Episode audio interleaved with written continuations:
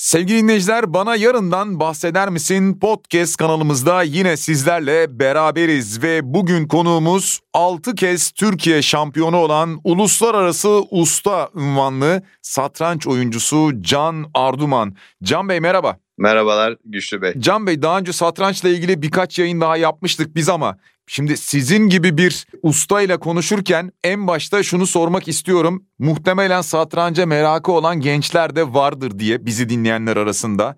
Sizin bu başarılarınız öncesinde satrançla tanışmanız nasıl oldu ve ardından da bunu profesyonel olarak hayatınıza nasıl kattınız? Ee, satrançla tanışmam benim ailemle oldu. Babam satranç oynardı. Abime öğretti, sonra bana öğretti. Daha sonra ben e, Galatasaray Lisesi'ne girdiğimde e, hemen takıma girdim. Orada e, takımda oynamaya başladım. Liseler arasında e, Cumhuriyet Gazetesi'nin yaptığı turnuvada sürekli e, Galatasaray e, şampiyon oluyordu. Ben de 5 sene takım kaptanlığı yaptım orada. Daha sonra işte e, milli takım, e, küçükler, yıldızlar, küçükler işte daha da o zamanlar gençler vardı. Küçükler, yıldızlar yoktu şimdi olan. E, sadece küçükler vardı pardon bir de gençler vardı. E, ve e, milli takıma girdim. Sonra işte birkaç defa Türkiye ikincisi, üçüncüsü falan olduktan sonra hatta babam bir gün bana oğlum artık sen bu satrancı bırak dedi. Yani Türkiye şampiyonu olamıyorsun dedi. e, evet aynen öyle oldu.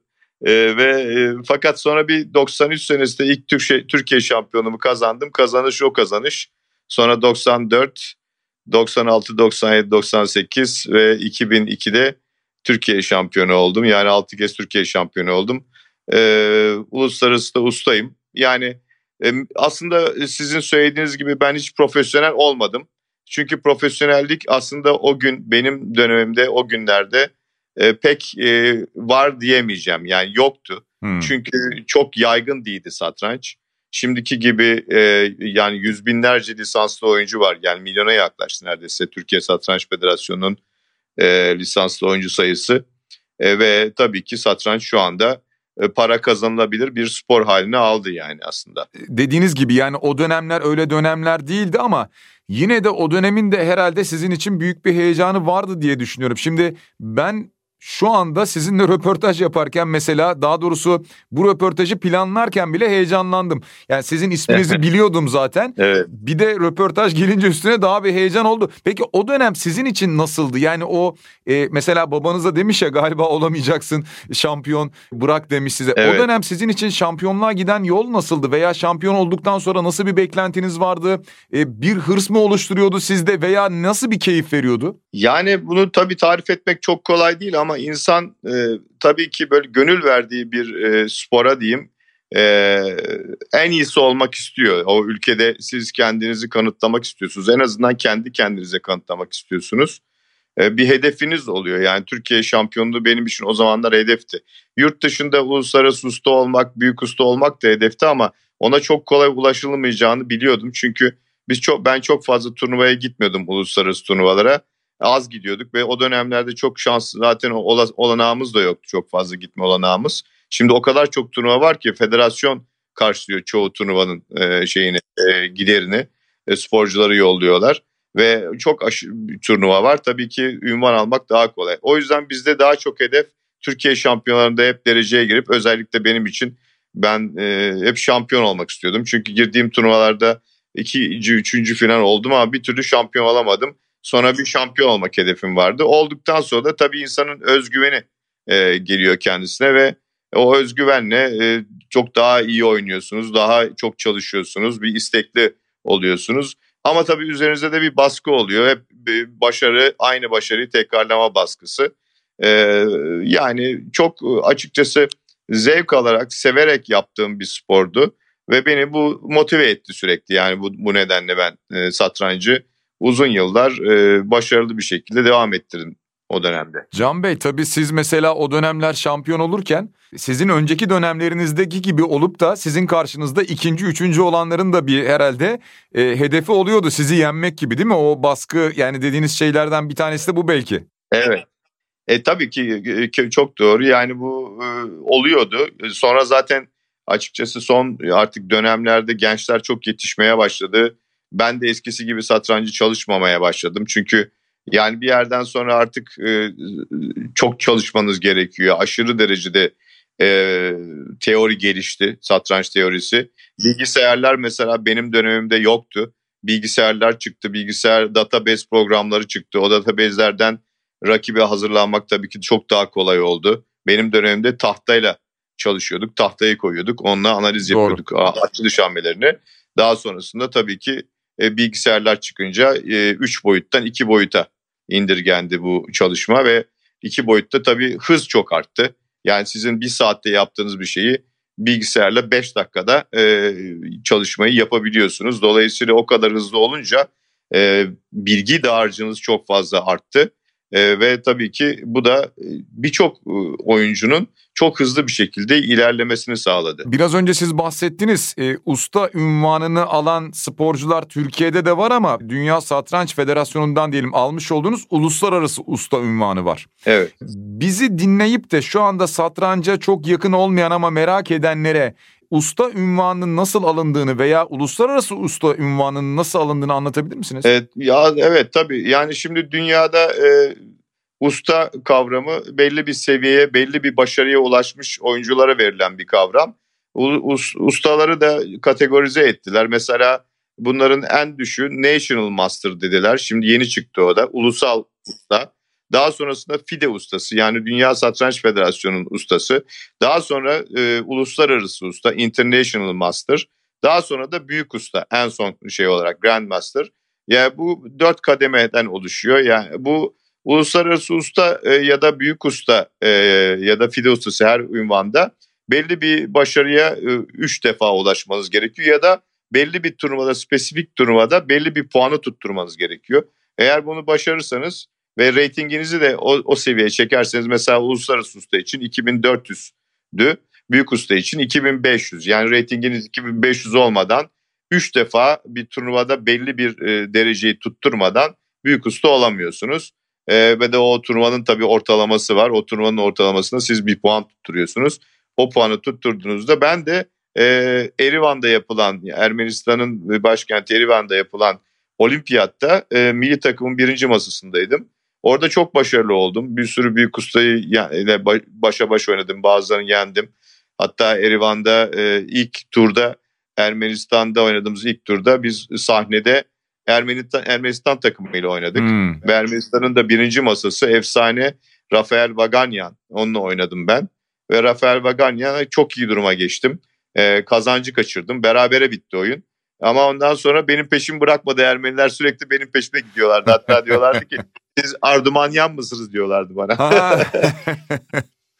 E, ben çok başarılı oldum yani o turnuvada. Sonra da uluslararası usta ünvanı direkt aldım. Olimpiyatlarda öyle bir kural vardı o zamanlar. Biraz Türkiye'ye dönecek olursak kısmen az önce bahsettiniz ama e, Türkiye'de şu an satrancın bulunduğu konum hakkında siz ne düşünüyorsunuz? Ben dışarıdan bir gözlemci olarak son yıllar içerisinde çok fazla geliştiğini düşünüyorum. Özellikle gençler arasındaki yayılımının çok hızlı olduğunu düşünüyorum. Siz ama bu işin içinde olan birisi olarak nasıl e, görüyorsunuz? Evet gerçekten yani satranç e, inanılmaz gelişti Türkiye. Türkiye'de. Evet. İş Bankası'nın açıkçası burada çok büyük de payı var. Türkiye Satranç Federasyonu'nun yıllardan beri sponsorluğunu yapıyor ve bu e, ok, e, dersler yani bu e, derslerin okutulduğu sınıfları sponsorluğunu 25 bin zannedersem okulda yaptığını biliyorum evet. İş Bankası'nın ve tabii bu çok yararlı oldu çünkü okullarda başlayan bu çocukların satranç eğitimi daha sonrasında tabii ki çocuğu e, ilerleyen e, yaşlarda e, daha e, turnuvalara katılmaya, lisans almaya, e, bir fiil satrançla ilgilenmeye yöneltiyor. E, bu çok faydalı oldu diye düşünüyorum Türkiye'de satrancın yayılmasında. Ve tabii ki Türkiye Satranç Federasyonu'nun e, yapmış olduğu e, birçok organizasyon, bu organizasyonlar e, oyuncuları mesela uluslararası e, okullar arası dünya şampiyonası, yaş grupları şampiyonları vesaire gibi turnuvaları yollamaları, bu milli takım düzeyinde birçok büyük ustanın Türkiye'ye davet edilip o oyuncuları çalış çalıştırması, milli takım havuzları oluşturulması, yaş gruplarının e, aslında 2 4 yani 8 10 12 14 16 18 diye giden yaş grupların daha sonradan tek sayılarda yapılması. Mesela 7 9, 11, 13, 15, 17 diye de devam etmesi. Bu da çok fazla yaş gruplarına olan ilgiyi de arttırdı. Mesela bu sene yapılacak yaş grupları Türkiye şampiyonası ve bu şampiyonada e, bildiğim kadarıyla 1500'e yakın Covid'den dolayı e, açıkçası yarıya e, düşüyor. Bu sayı yarıdan daha az düşüyor hatta düşüyor. Ama 1500'e yakın sporcu orada mücadele edecek ki bu da çok iyi bir sayı bence yani. Çünkü bu ortamda yani insanlar korkuyorlar tabii doğal olarak katılmaya. Ama gene de buna rağmen büyük bir heves var. Çünkü geçen sene çok fazla oynayamadılar yani sporcular. Fakat gene de yani sayı çok fazla. Şu anda e, turnuvalar az ama internet ortamında tabii oynanıyor artık satranç e, çoğunlukla. Onu soracağım size. Şimdi pandemi sizce bu süreci nasıl etkiledi? Çünkü pandemiden dolayı insanlar çok fazla bir araya gelemiyorlar. Turnuvalar çok yapılamadı ama e, dijital bir sürece geçti. Dijital olarak e, oynamanın karşılıklı oynamaktan ne gibi bir farkı var veya var mı? Sizce bir katkısı oldu mu veya bu dijitalleşmenin? Evet tabii ki satrancın popülerleşmesinde çok katkısı oldu. Çünkü satranç internet ortamında oynanabilen e, en, ender sporlardan bir tanesi ve e, gerçekten de e, canlı yayınlar işte turnuvalar vesaire bu satranç e, popülerleşmesine çok faydası oldu ve bu dönemde e, bazı başka e, dış unsurlar da oldu. Mesela bir tanesi siz de biliyorsunuz Queen's Gambit diye bir dizi Netflix'te çıktı. Bu dizi e, satrancı e, popülaritesini çok arttırdı. Çok sevildi. Netflix'te bir numaraya kadar yükseldi. Onun dışında e, Carlsen'in, Magnus Carlsen'in dünya satranç şampiyonu başlatmış olduğu World Grand Prix diye bir şey vardı. Magnus Carlsen'in de organizasyonunda yer aldığı ve o e, serilerde de dünyanın en iyi oyuncuları e, 5-6 tane turnuvada oynadılar bir yıl içinde ve o, o turnuvalar da hakikaten canlı olarak izleyebildik. Müthiş bir e, popülariteyi arttırdı. Onun dışında birçok satranç platformunda e, yüzlerce, binlerce belki de on binlerce turnuva organize edildi. Oradaki tabii ki e, online oyunlardaki turnuvalarda oynamak da satrancın popülaritesini arttırdı. Fakat tabii ki online'da e, şöyle bir risk var. Yani online oynadığınız zaman eğer bir hakem eşliğinde ya da e, hibrit dediğimiz sistem şimdi bir turu hakemlerin eşliğinde ve aynı zamanda başka bir yerde e, karşılıklı oynanıyor. Hakikat online gene oynanıyor. Oturmuyorlar karşılıklı. Sistemde oynamıyorlarsa hile yapma e, riski var tabii o sporcuların. Çünkü bilgisayar kullanıp bilgisayar yardımıyla online'da e, başarıya ulaşmaya çalıştılar. E, başlangıçta bu çok fazlaydı. Sonra e, platformlar kendi tedbirlerini çok ciddi tedbirler almaya başladılar kameralar yerleştirdiler. İşte kendi bilgisayarını uzaktan e, hakem kontrol etme e, sağladı vesaire vesaire. Ama sonuçta e, gerçekten de bu dönemde satrancın popülaritesi çok Biraz arttı. önce e, siz de bahsettiniz küçükler ve yıldızlar e, satranç şampiyonaları yapılıyor Türkiye'de ki e, bir bölümüne ben katıldım hatta sadece Türkiye'de değil yurt dışında olan birkaç tanesine de gittim e, İş Bankası ile birlikte ziyaret etmiştik. E, ben o atmosfere bir defa hem çocukların, gençlerin akşam ve gece boyunca çalışmalarına hem de gün içindeki turnuvalardaki disiplinlerine hayran kalmıştım. Ee, biraz bu e, disiplini veya oradaki atmosferi de siz anlatabilir misiniz? Öyle yani e, bu yaş grupları küçükler yıldızlar şampiyonaları e, açıkçası bir sporcunun yani genç yaştaki bir sporcunun 7 yaş olabilir, 9 yaş olabilir, 15 yaş olabilir fark etmez. E, bütün bir sene kendi e, hocalarıyla çalışıp orada kendini gösterebildiği bir platform. Yani orası aslında milli takım havuzuna girmek için e, büyük bir fırsat. Dolayısıyla bütün bir sene hazırlanıyor ona. E, bir başarı elde ettiği zaman mesela milli takım havuzu yanılmıyorsam 10 kişi ya da 12 kişiye çıkartıldı son zamanlarda. O havuza girdiği zaman orada artık çok kuvvetli e, hocalarla çalışma şansını yakalayacak. Uluslararası turnuvalara gitme şansını yakalayacak. Dolayısıyla bir anda önü açılacak. Yani çocuk kendini çok daha üst seviyelere atma fırsatını bulacak. O yüzden tabii ki o kadar zaman çalışıp da o turnuva artık onun için bir en pik noktası olduğu için onu çok disiplinli çalışıyorlar. Hocaları başlarında oluyor. Gidiyorlar hepsiyle tek tek ilgileniyorlar. Maçlar sırasında beraber hazırlıklar yapılıyor. E, takım olarak da çalışıyorlar. Yani onların belli bir satranç kulübünün belli oyuncuları var. Onlar beraber de olabiliyor.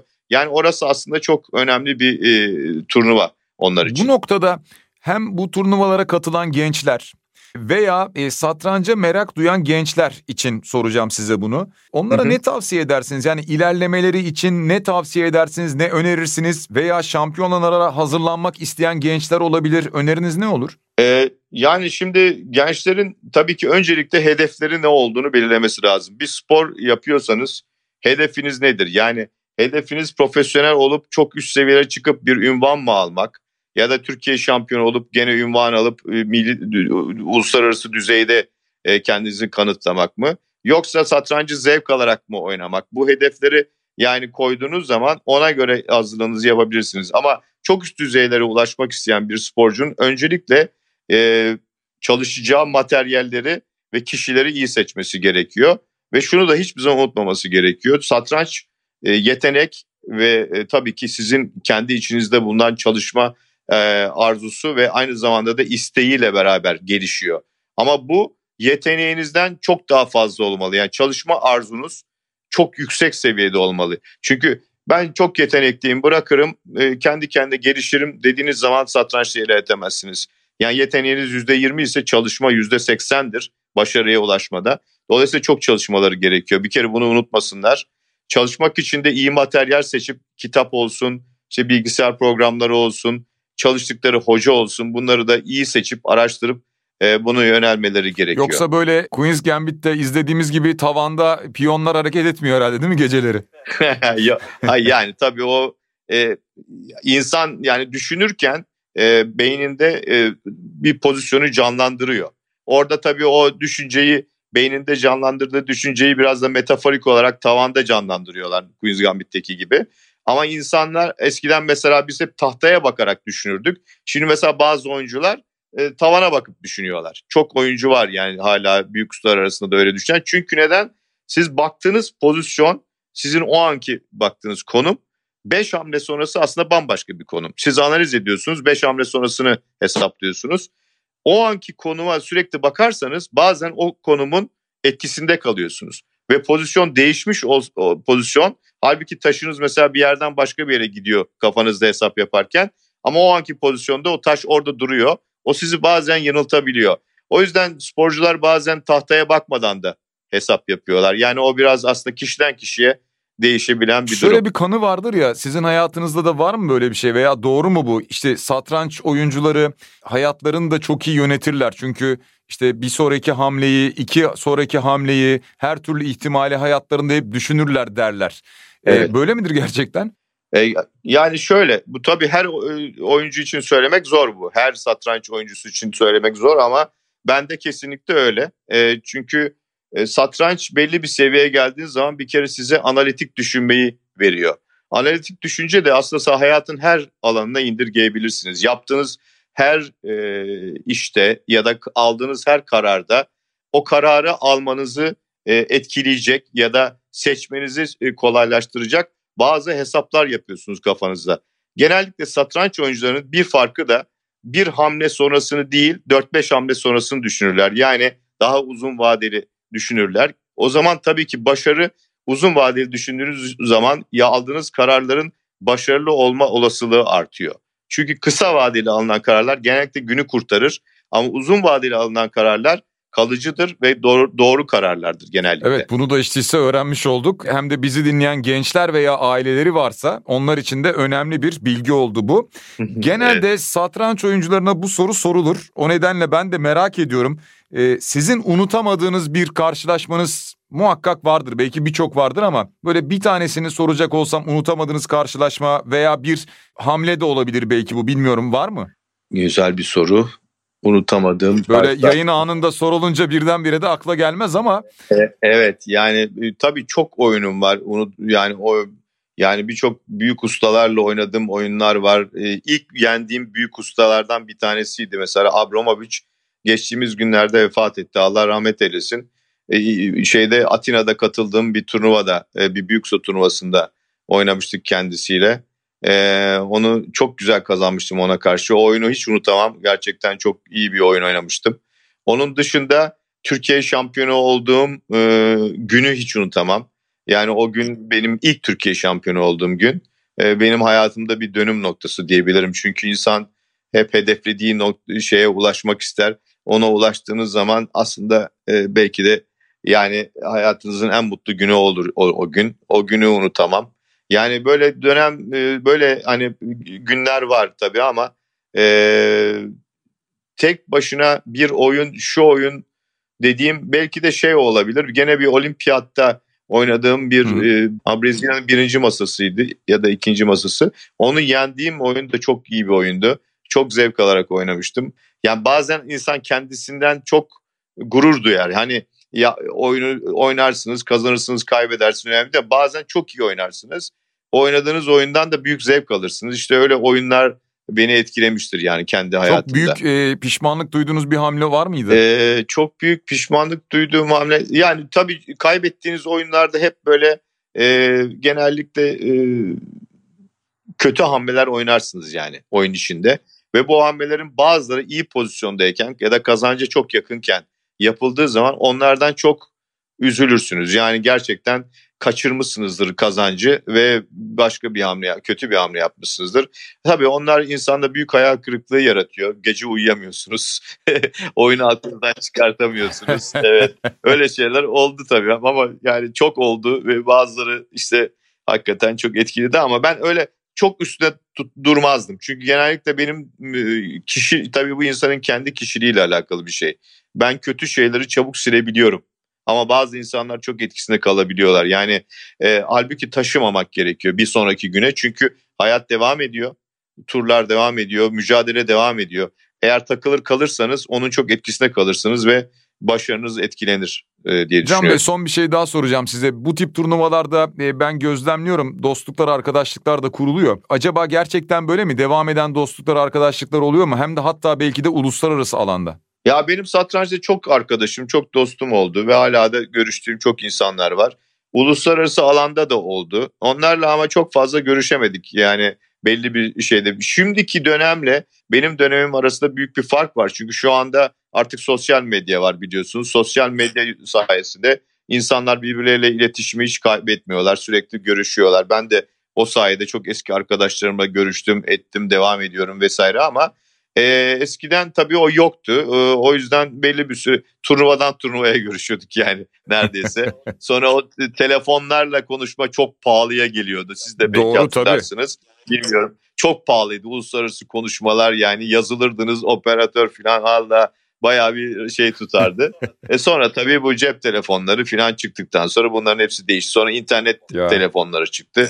Bedava konuşmaya başladınız. Yani sonuçta e, gittikçe kolaylaştı artık iletişim. E, dolayısıyla da insanların arasındaki bu arkadaşlık, dostluk vesaire e, kaybolmadı, kopmadı. Yani o yüzden şu, bugünlerde yani yani o dönemlerden sonra yani aslında tam olarak nasıl söyleyeyim belki 80'ler diyeyim. Yani 80'lerden sonra aslında bu gittikçe e, daha kolay oldu. Yani iletişimi kurmak, konuşmak, Hatta arkadaşlarınızı çağırmak, gitmek, gelmek.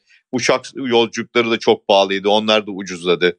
Bütün bunlar sayesinde artık dünya artık birbirine entegre haline geldi yani. Benim zamanımda o kadar değildi. Açıkçası. Siz de satrançtan kopmadınız değil mi bu dönem içerisinde? Ben hiç kopmadım çünkü ben e, açıkçası satranç çok seven bir Hı-hı. kişiyim. Çok severek e, oynuyorum ve çok severek izliyorum, yorumluyorum artık. Yani turnuvalarda e, faalen faal olarak oynamıyorum ama e, Türkiye Satranç Federasyonu'nun e, bütün canlı yayınlarını yapıyorum. E, canlı yayınları ben başlattım. E, o zaman Türkiye Satranç Federasyonu Başkanımız e, Gülküstür Elma ben buna bahsettiğim zaman ilk Ali Nihat Yazıcı'ya bahsettim. Onunla bir ufak bir şey yaptık. Sonra Gül, Gül Hanım açıkçası bu konuda bana çok destek oldu. Ve onun sayesinde de e, o günden bugüne aşağı yukarı 10 yılı geçti yani. E, canlı yayınlar yapıyorum. Bütün bu dünya okullar şampiyonası, dünya 16 yaş olimpiyatı, Türkiye şampiyonaları vesaire vesaire onların canlı yayınlarını yapıyoruz. Ve e, bence e, aslında bir turnuvaya değer katan bir şey bu canlı yayınlar. Satrancı da çok popüler eden bir şey. Evet. E, dolayısıyla bu canlı yayınların e, satranç için çok faydalı olduğunu Peki düşünüyorum. Can Bey çok teşekkür ediyoruz. Sağ olun. Ben teşekkür ederim Güçlü Bey. Size de kolay gelsin.